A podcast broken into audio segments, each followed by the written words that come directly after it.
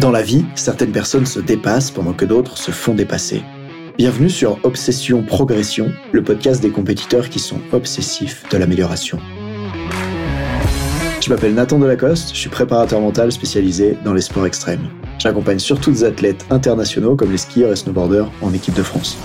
Dans ce podcast, je partage les coulisses des séances et des prises de conscience avec l'intention votre mental au plus haut niveau en entraînant l'humain derrière la machine.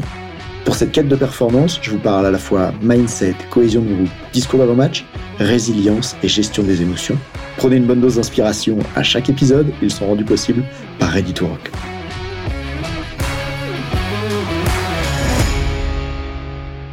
Comment se libérer de la honte en sport? La honte en sport, c'est un des paramètres que je vois qui ruine le plus les capacités de performance des athlètes, et même j'irai au-delà de ça, la capacité de développement des athlètes. Pourquoi? Parce que quand on a honte ou peur d'avoir honte, souvent ça nous empêche de pratiquer, ça nous empêche d'oser faire des choses nouvelles. Dans cette séance, j'aurais parlé d'un patineur de niveau international que j'accompagne, à qui d'ailleurs parfois euh, la peur de la honte l'amène à avoir peur de monter sur la glace pour faire ce qu'il a à faire, l'amène à ne pas vouloir aller sur la glace alors que c'est son sport, c'est là-dedans qu'il veut devenir champion. Et je t'invite à aller chercher pour toi de quoi est-ce que tu as le plus honte aujourd'hui et tourner un petit peu mieux. Cette question serait même dans le futur, de quoi est-ce que tu as le plus peur d'avoir honte? D'ailleurs, c'est une des questions que je lui ai posées dans la séance et vous allez entendre quelle stratégie j'ai utilisée pour l'aider à avancer par rapport à ça.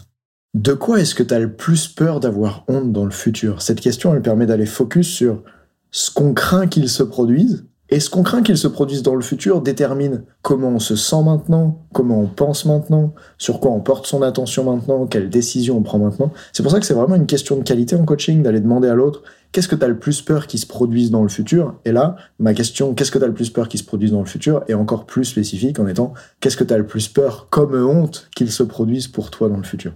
Alors maintenant, comment aider un athlète à se libérer de la honte? Par exemple, la honte de prendre un shoot au basket et de le rater, la honte de monter sur la glace et de mal patiner et d'être perçu par les autres comme un mauvais patineur, comme peut-être euh, pas artistiquement suffisant ou quoi que ce soit, eh bien, je veux te parler des manières internes de relever ce défi-là. Puisque bien sûr, dans le cas d'un entraîneur, par exemple, qui agit auprès d'un groupe, la manière dont tu fais des feedbacks aux athlètes va influencer à l'extérieur d'eux, est-ce qu'ils s'autorisent à rater ou pas. Est-ce qu'ils se perçoivent comme honteux s'il rate. Par exemple, quand je travaillais comme préparateur physique il y a presque dix ans pour un club de basket et que l'entraîneur à chaque entraînement, j'en parlais dans le premier épisode de podcast, le numéro 1, quand l'entraîneur à chaque entraînement leur hurlait dessus, leur disait qu'ils n'étaient pas à la hauteur et les sanctionnait gravement quand ils n'étaient pas à la hauteur, justement, notamment d'un point de vue social, en en prenant certains, en en faisant bouc émissaire, etc.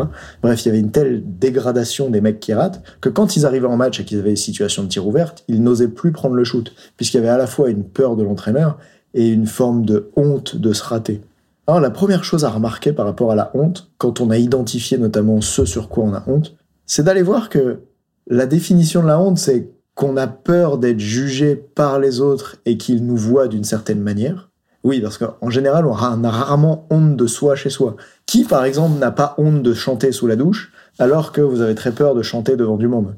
Qui n'a pas honte d'entraîner à pratiquer son discours devant le miroir à la maison, mais a honte de prendre la parole en public? Qui n'a pas honte de son corps quand il marche en sous-vêtements à la maison, mais n'oserait pas marcher en sous-vêtements, euh, bah, par exemple pour certains à la plage ou dans un vestiaire sportif, etc.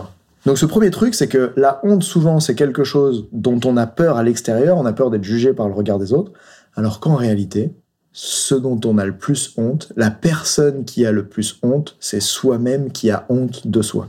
Et pourquoi c'est important de faire ça? Pas parce que ça résout immédiatement le problème, mais parce que ça redonne du pouvoir pour résoudre le problème. Et oui, imagine, tu es un patineur de niveau international, et ce que tu veux, c'est ne pas avoir la honte. Ce que tu veux, c'est faire en sorte que tout le monde t'aime, te trouve fort, te reconnaisse pour qui tu es et le niveau que tu as. Bah, ça va quand même être vachement dur. Et moi, en tant que coach mental, je peux pas faire ça. Hein. Je connais pas assez de monde dans le patinage où j'ai pas assez d'argent pour payer tout le monde pour qu'il soit content de qui tu es et qu'il te flatte et tout ça. Non, tout ça, je peux pas faire. Par contre, je peux peut-être t'aider à voir que ce n'est pas à l'extérieur que se loge le problème, c'est dans ce que toi tu penses de toi, et à ce moment-là, la présence des autres te sert juste à te rendre compte que tu as honte de toi, que tu as peur de te trouver nul toi-même. J'ai un formateur que j'aime beaucoup qui disait Nathan, tu sais, le monde, ce n'est pas une fenêtre, c'est un miroir. Tu ne vois pas les autres, tu te vois toi. Et dans cette situation, c'est de ça dont il s'agit. C'est que quand j'ai honte et que j'ose pas monter sur la glace et montrer ce dont je suis capable, en réalité, j'ai beaucoup plus peur de ce que je vais penser de moi que de ce que les autres m'ont pensé de moi. Et d'ailleurs, proportionnellement, j'ai souvent beaucoup plus été jugé par moi-même, je me suis beaucoup plus traité moi-même de nul que ce que les autres m'ont réellement traité de nul. Donc là, on a un premier aspect déjà qui est de reprendre la responsabilité sur la honte. Et dans certains cas, il y aura besoin de bosser sur euh, le regard des autres à l'extérieur et ce qu'ils peuvent en penser. D'ailleurs, je vais prendre le virage vers ça maintenant. Vous pourriez me dire, bah oui, mais des fois, Nathan, je vais réellement être critiqué. Et c'est vrai, je comprends, j'ai moi-même été critiqué, par exemple, euh, bah, à force d'avoir une certaine notoriété, d'être connu en tant que préparateur mental, de faire de la pub, etc. Euh, ça m'amène des fois à recevoir des remarques, des critiques.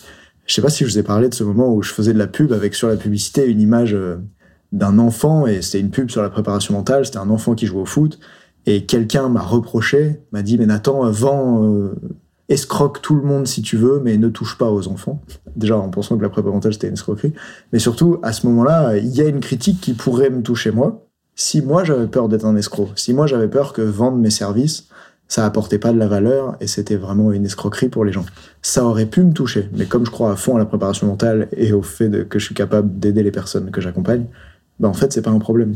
Et c'est ça que j'aimerais que tu vois, c'est que oui, les gens à l'extérieur peuvent te juger, mais c'est seulement un problème si toi tu es d'accord avec eux. C'est seulement un problème si tu te juges de ce dont ils te jugent aussi. Par exemple, il y a eu des moments dans ma famille, donc là je parle de moi, Nathan, il y a eu des moments dans ma famille où euh, j'étais mal à l'aise de pas leur dédier assez de temps. Bah oui, parce que dans une famille, on peut te reprocher d'être quelqu'un qui travaille trop, de pas être très famille, de pas faire d'enfants, de pas passer beaucoup de temps avec eux, de pas venir aux réunions familiales, etc.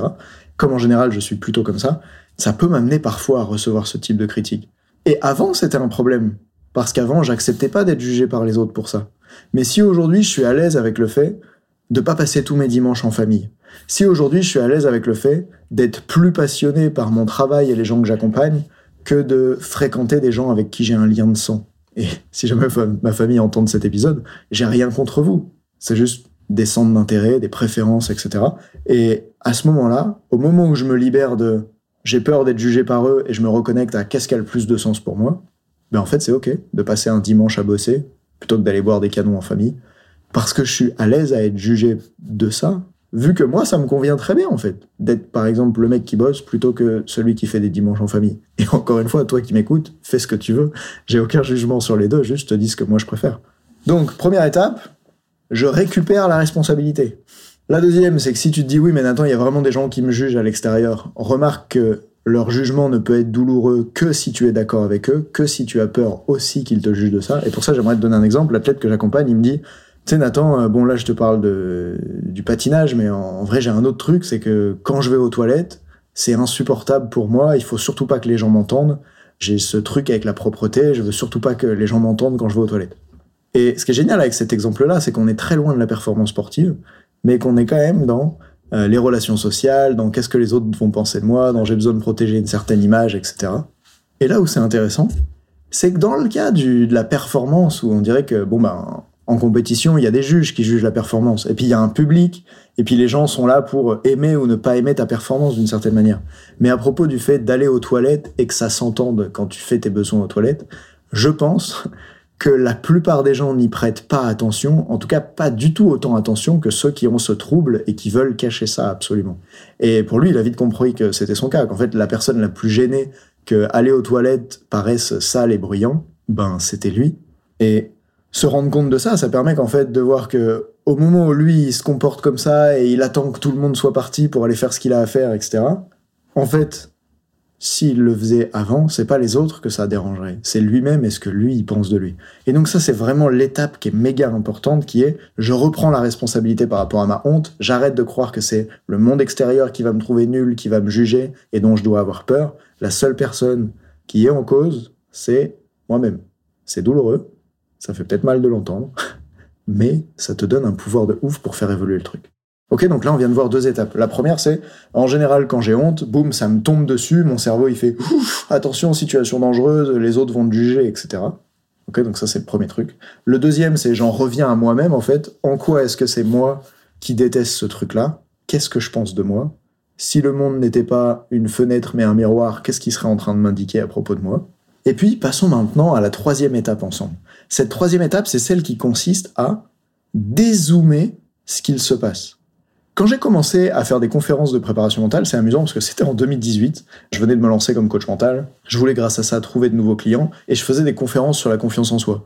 Et ça posait deux problèmes. D'abord, ma confiance en soi n'était pas au niveau 10 euh, sur 10 en conférence comme elle peut l'être aujourd'hui. Peut-être je dirais 9 sur 10, que finalement, j'ai toujours un, défi par rapport à ça. À l'époque, au moment de monter sur scène, au moment de présenter ma conférence, ben, j'avais peur d'avoir honte. Alors, heureusement, je n'avais pas suffisamment peur d'avoir honte pour que ça me force à rester chez moi et à ne rien organiser. Je payais quand même une salle de conférence, je faisais quand même des invitations et de la pub, j'amenais les gens à payer leur entrée, bref, je faisais venir des gens à ces conférences, même si j'avais peur d'avoir honte au moment où je la présente. D'ailleurs, c'est là que tu peux voir que cette peur d'avoir honte, c'est pas soit t'as peur, soit t'as pas peur, c'est à quel point t'as peur. C'est un petit peu comme une échelle. Probablement que si j'avais eu peur à 10 sur 10, bah, j'aurais même pas osé faire ces conférences-là. Par exemple, à l'époque, j'aurais pas osé faire des conférences sur comment accompagner le mental d'athlètes de niveau international, alors qu'en 2018, j'en accompagnais aucun. Aujourd'hui, je serais à l'aise de faire quelque chose comme ça parce que je le fais tous les jours et j'ai genre un stack, j'ai un empilement d'athlètes accompagnés et de résultats qui me font penser que je peux en parler en me sentant légitime, etc. Mais à ce moment-là, par rapport aux conférences sur la confiance en soi, bah, il y a une partie de moi qui avait peur, à la fois par rapport à la confiance en soi et aussi par rapport à la prestation euh, scénique, la prestation orale, d'être mal perçu, et puis aussi par rapport à la vente, puisqu'à la fin de ces conférences, je voulais trouver des gens qui voudraient bosser avec moi, etc. Une des choses, et je m'en souviens très bien, qui m'aide à dépasser ça à ce moment-là, c'est de me dire, peut-être que demain à la conférence, t'auras honte, mais par contre, pas en 2018, mais en 2020, en 2025, en 2030, c'est ça qui va te permettre de devenir mutant. Et donc ma troisième étape dont je te parlais juste avant, qui s'appelle dézoomer, elle consiste à prendre la situation dans laquelle j'ai peur d'avoir honte maintenant et de dézoomer pour voir comment dans le futur avoir honte aujourd'hui va me permettre de devenir qui je veux ensuite. Prenons l'exemple du patineur. Si, pour se protéger de la honte, aujourd'hui il ne monte pas sur la glace en compétition, alors aujourd'hui, super, il se protège d'avoir honte. Bah oui, parce qu'on est probablement moins jugé de nul quand on n'est pas monté sur la glace que quand on est monté et qu'on s'est planté.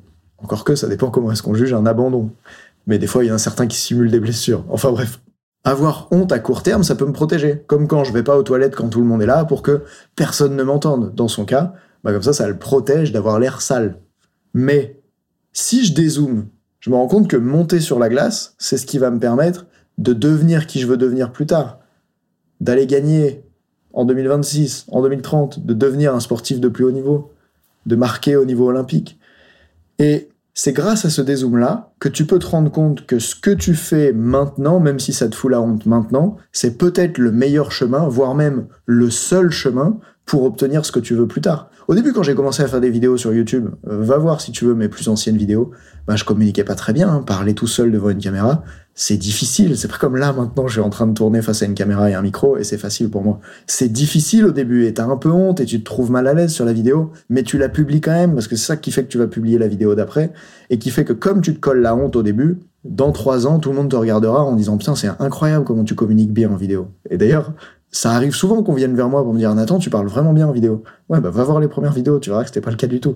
Et avoir honte au début te permet ensuite de devenir qui tu veux. Et c'est pour ça que cette étape 3 de je dézoome et je regarde en quoi avoir honte maintenant sert qui je veux devenir plus tard, elle est véritablement une pépite parce qu'elle modifie tes perceptions. Et en fait, les perceptions, c'est ce qui va gêner l'action. Si tu perçois que avoir honte maintenant, c'est la fin de ta vie, et jusqu'à la fin de ta vie, tu n'auras jamais la reconnaissance en patinage, et tu seras nul, et on va te trouver comme un horrible type, ni artistique, ni intéressant, ni quoi que ce soit, forcément, ça t'empêche de passer à l'action. Par contre, en modifiant ces perceptions-là, comme je le disais juste avant, alors ça te permet d'oser plus facilement. Notamment parce que grâce à l'étape 2, ben, tu as repris de la responsabilité. En fait, tu te rends compte que ce dont tu as le plus peur, c'est de te juger toi-même. Et ça serait quand même dommage de ne pas aller vivre la vie que tu veux ou faire les performances que tu veux, parce que la personne as le plus peur, c'est toi. Quatrième étape, je vais l'appeler l'étape bonus, parce qu'elle n'est pas toujours essentielle, mais je trouve qu'elle est vraiment utile. C'est celle qui consiste à aller ridiculiser le moment. Et ça, souvent, on va être capable de le faire après coup, et quand on l'a fait suffisamment de fois après coup, ça permet de devenir meilleur pour le faire pendant qu'on vit l'événement. Exemple, si euh, tu étais en cours d'anglais en quatrième et que euh, la prof était en train de raconter son cours et que d'un coup, elle s'est levée et elle a dit « Paul, c'est quoi la réponse ?» Et que là, t'étais complètement perdu parce que t'étais pas en train d'écouter et qu'elle t'affiche devant toute la classe alors que tu n'as pas la réponse, eh bien, à ce moment-là, le jeune toi de 14 ans, il peut avoir la honte terrible de pas savoir devant tout le monde. Mais franchement, quand t'as 25 ou 30 ans et que tu regardes cette situation-là, ben ça semble ridicule ou drôle. Déjà, tu peux te moquer de la prof qui, pour récupérer un petit peu de sa capacité d'attention, ou faire face à la frustration qu'elle a de ne pas être écoutée, va euh, épingler un élève devant tout le monde. Tu peux aussi rigoler de quel impact ça a dans ma vie de rater 5 minutes d'un cours d'anglais et de pas avoir la réponse à la question de la prof. Enfin, tu vois, une fois que les années passent, les trucs qui étaient honteux dans le passé deviennent ensuite ridicules. Très bien, donc on a vu ensemble les quatre premières étapes et ce n'est pas terminé. Donc première étape, souviens-toi, c'était oh, ça me tombe dessus, je me dis les autres vont avoir honte de moi, on va me juger, on va me trouver nul. Deuxième étape, ah non, en fait c'est juste moi qui ai honte de moi, le monde n'est pas une fenêtre, c'est un miroir. Troisième étape, je dézoome et je vois en quoi accepter d'avoir honte maintenant, c'est la meilleure façon de devenir qui je veux devenir plus tard. Attention, petit astérix ici, euh, ça veut pas dire que tout chemin de développement pour toi correspond à trouver comment avoir honte. Si ce que tu veux, c'est gagner des compétitions de sprint au niveau mondial, tu n'as pas besoin d'aller faire de la bachata tous les week-ends et te trouver un danseur nul pour te libérer de la honte. Par contre, peut-être que si tu veux te libérer du jugement social, une bonne forme d'entraînement, ça peut être d'aller danser. Fermeture de la parenthèse. 4. Je peux ridiculiser cet ancien moi qui a vécu des hontes et me, en fait, retourner dans mes souvenirs de honte du passé les ridiculiser, revenir aujourd'hui. Et quand j'ai fait suffisamment de fois cette étape, moi-même ou en étant accompagné par un coach, eh ben ça me permet de changer de point de vue sur la honte, de diminuer l'importance de ce sentiment-là dans ma vie, de remarquer ah mais en fait ça va. Bien, maintenant j'ajoute les choses suivantes. Qu'est-ce qui va provoquer à la base le fait que tu aies honte de quelque chose? Oui, parce que tout le monde n'a pas honte à propos de tout. Par exemple, euh, moi j'ai pas honte d'aller aux toilettes et que des gens puissent m'entendre. Mais certains ont honte de ça. Qu'est-ce qui va provoquer la honte à la base? Ça va souvent être soit un trauma vécu dans le passé. Bah, exemple, euh, à l'école, on m'a dit que j'avais un trou dans mon pantalon ou que j'étais mal habillé, et du coup je vais me balader tout le reste de ma vie avec une exigence sur les fringues essentielles, avec un besoin de faire ça bien, d'être propre, d'être élégant, je sais, pas quoi. Attention, ça ne veut pas dire que tous les gens qui aiment s'habiller élégant ont vécu la critique quand ils étaient petits d'avoir des vêtements troués. C'est pas du tout ça que je veux dire. Mais voici un des mécanismes qui peut se produire. Donc d'avoir vécu un trauma dans le passé et de porter cette charge émotionnelle-là dans le reste de sa vie qui t'amène à influencer toutes tes décisions de cette manière-là. Et c'est aussi, ou ça peut être autrement, le fait de juger ça à l'extérieur. C'est-à-dire que ce que je déteste le plus à l'extérieur, c'est aussi ce sur quoi je vais me détester le plus moi-même. Quand un athlète, il me dit Ah, moi j'ai peur d'être vraiment nul si je rate, je peux lui poser la question À qui est-ce que tu reproches le plus d'être nul dans ta discipline? À qui est-ce que tu reproches le plus d'être nul dans ton équipe? À qui est-ce que tu reproches le plus de manquer de niveau artistique au niveau international? Et souvent, ce qui est marrant, c'est de remarquer que il y a un tel enjeu qui est mis sur ce truc-là à l'extérieur, en mode je déteste ça à l'extérieur, que forcément je le déteste chez moi aussi. Le problème, c'est qu'en tant qu'être humain, ben, je suis un tout, je suis un mec euh, complet. Et donc, probablement que je vais exprimer ces différentes parties de moi, et ça va m'amener à détester à l'extérieur ce que je déteste à l'intérieur, et inversement. Et du coup, ça donne une piste, qui est que pour arrêter de te détester toi à propos de quelque chose, tu peux commencer par arrêter de détester les autres à propos de ça. Et je vais te donner un exemple personnel qui m'a beaucoup touché. Je vais à une conférence de Paul-Henri Delerue, si tu m'entends, Polo. Euh, et, après, on se retrouve euh, dans un café à Annecy, on échange ensemble et il me fait faire un exercice. Et dans cet exercice-là, je réalise que ce que je juge le plus à ce moment-là, il me fait la technique du cadran de Hoffman, pour ceux qui connaissent. Ce que je déteste le plus, c'est les branleurs. Les gens qui travaillent pas dur, les gens qui ne se dépassent pas, les gens qui foutent rien, les gens qui attendent le chômage, les gens qui traînent au RSA, bref, ce que tu veux. À ce moment-là, j'avais une perception de euh, je déteste le plus les branleurs. Et ce qui est incroyable, c'est que de détester ça chez les autres, ça m'empêchait à moi d'avoir des comportements qui auraient été super utiles. Comme celui de m'autoriser à récupérer. Comme celui de m'autoriser à ne pas tout le temps travailler dur, mais parfois de travailler mieux, de façon plus smart, ou de déléguer plutôt que de travailler encore plus dur. De pas me dire, non mais c'est à toi de faire la compta, t'as qu'à travailler dur, mais plutôt de chercher à travailler plus intelligemment. Et puis de m'autoriser à prendre des vacances et de m'autoriser à récupérer, etc oui, on ne devient pas coach mental par hasard, on a beaucoup de travail à faire sur soi, et c'est ce que j'ai fait ces dernières années. Et à ce moment-là, on peut se demander à quel point est-ce que mon je déteste les branleurs, il est lié à ma peur d'être jugé de branleur. À quel point est-ce que mes efforts incessants sont liées à je veux surtout pas qu'on puisse dire que je suis pas un mec qui travaille dur. D'une certaine manière, c'est normal, je venais d'un monde de la haute performance, de la préparation physique, du sport de haut niveau, dans lequel ces qualités-là, elles sont vraiment mises sur un piédestal. D'ailleurs, c'est marrant parce que dans d'autres domaines, ça l'est pas forcément. Dans une famille, être un énorme bosseur, ça peut par exemple être très critiqué. Oh, le papa, il voit jamais ses enfants, il fait que travailler, etc. Tu vois que selon le milieu social dans lequel t'es, eh bien, euh, ça va être plus ou moins apprécié, ce genre de truc-là. Bon, il y a beaucoup de milieux dans lesquels euh, travailler très dur et fort, c'est mis en valeur, et c'est peut-être un problème d'ailleurs. C'est marrant parce qu'au moment où je t'en parle, je me dis que ce matin, je donnais une séance de formation à des entraîneurs au sein du programme Audace et Résilience Coach pour les entraîneurs professionnels que j'accompagne, et je leur disais, si un de vos athlètes a la croyance « il faut travailler dur pour réussir », est-ce que vous allez bosser sur cette croyance-là ou pas? Et ils m'ont tous dit sur le coup, ah ben non, cette croyance-là, elle est absolument utile, il faut surtout pas euh, la faire bouger. Alors que si tu prends un moment, tu peux réfléchir aux situations dans lesquelles, déjà, hein, il faut, mais en plus, il faut travailler dur peut être limitant. Par exemple, dans le cas où l'athlète est blessé, ou dans le cas où l'athlète a besoin de temps pour récupérer, ou a besoin d'arrêter de doubler la charge de travail par rapport aux autres pour pouvoir arriver plus en forme dans les moments importants. Bref, pour en revenir à nos moutons de la honte, une cinquième étape du process peut être d'aller voir, tiens, chez qui est-ce que je juge le truc que je déteste chez moi? Et combien de fois, ben pas plus tard même que cette semaine, j'ai vu avec une haltérophile qui reprochait le plus à son père de l'avoir abandonné, de s'interdire à elle d'abandonner des projets ou des personnes dont elle ressent pourtant le besoin de les abandonner. ce que j'entends par abandonner, c'est surtout le fait de passer moins de temps ou moins d'énergie auprès de ces personnes ou de ces projets-là. Mais tant que à l'extérieur, je juge le plus ce truc, je ne peux pas m'autoriser moi à l'adopter aussi. Alors une des étapes, et celle-ci elle est difficile à faire, c'est d'apprendre à aimer ce que tu détestes le plus à l'extérieur. C'est de voir en quoi est-ce que ça te sert toi, en quoi est-ce que ça sert les autres. Et je vous donne un exemple qui m'a aidé euh, là-dessus. Par exemple, je jugeais beaucoup mes alternantes pour le fait de mes, salariés pour le fait de pas avoir vraiment la grinta au travail, de pas vouloir se dépasser, de juste vouloir faire un peu un job parfois de, de j'allais dire ouais de 9h 5h juste faire les horaires et faire les horaires et voilà. Alors que moi j'avais l'impression que quand j'avais leur âge quand j'avais 20 ans j'étais prêt à tout je voulais me dépasser etc ben, tant que je déteste ça chez elles je peux pas moi déjà un m'autoriser à récupérer à travailler un peu moins ce dont j'avais besoin. Mais je peux pas non plus deux comprendre et m'autoriser à être rémunéré beaucoup plus que ces membres-là de l'équipe.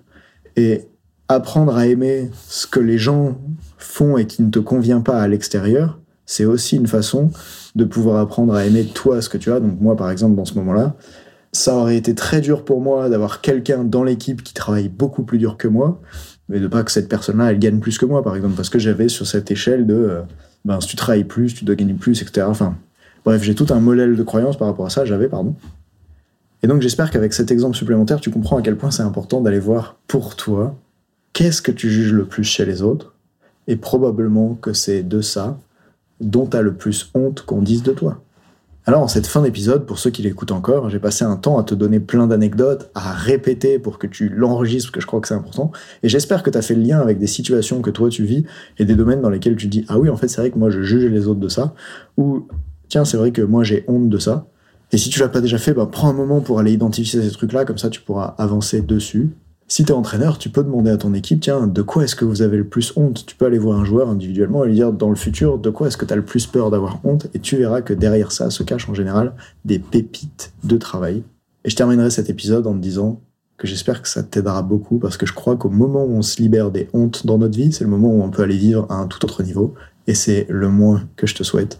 Alors félicitations d'être arrivé jusqu'ici. Si t'as aimé d'ailleurs, n'hésite pas à me laisser un petit avis sur Apple Podcast ou Spotify, ça serait vraiment génial, ça m'aide à faire connaître le podcast et en plus en 2024, j'en envoie deux fois plus qu'avant, c'est dans l'intention de le faire connaître. Donc je compte sur toi et je te dis à très vite. Salut.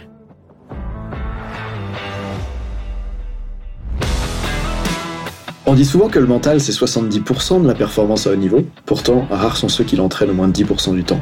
En écoutant jusqu'ici, t'as donné à la dimension mentale un peu plus de la place qu'elle mérite chaque semaine. Bien joué. Ma mission audacieuse, c'est d'aider le monde du sport à se transformer en profondeur et je veux faire en sorte que plus aucun coach ne passe à côté de la psychologie de ses athlètes. C'est pour accomplir ça que je crée une tonne de vidéos sur YouTube et des épisodes comme celui que tu viens d'écouter. Alors, je vais pas te demander d'inscrire de force tes amis au podcast et en même temps, si tu peux en parler à quelqu'un qui va l'adorer, quelqu'un à qui ça serait utile, ta recommandation elle signifie beaucoup pour moi. Si chaque auditeur en parle juste à deux autres, L'année prochaine, on sera des milliers de fois plus nombreux avec l'obsession progression. Salut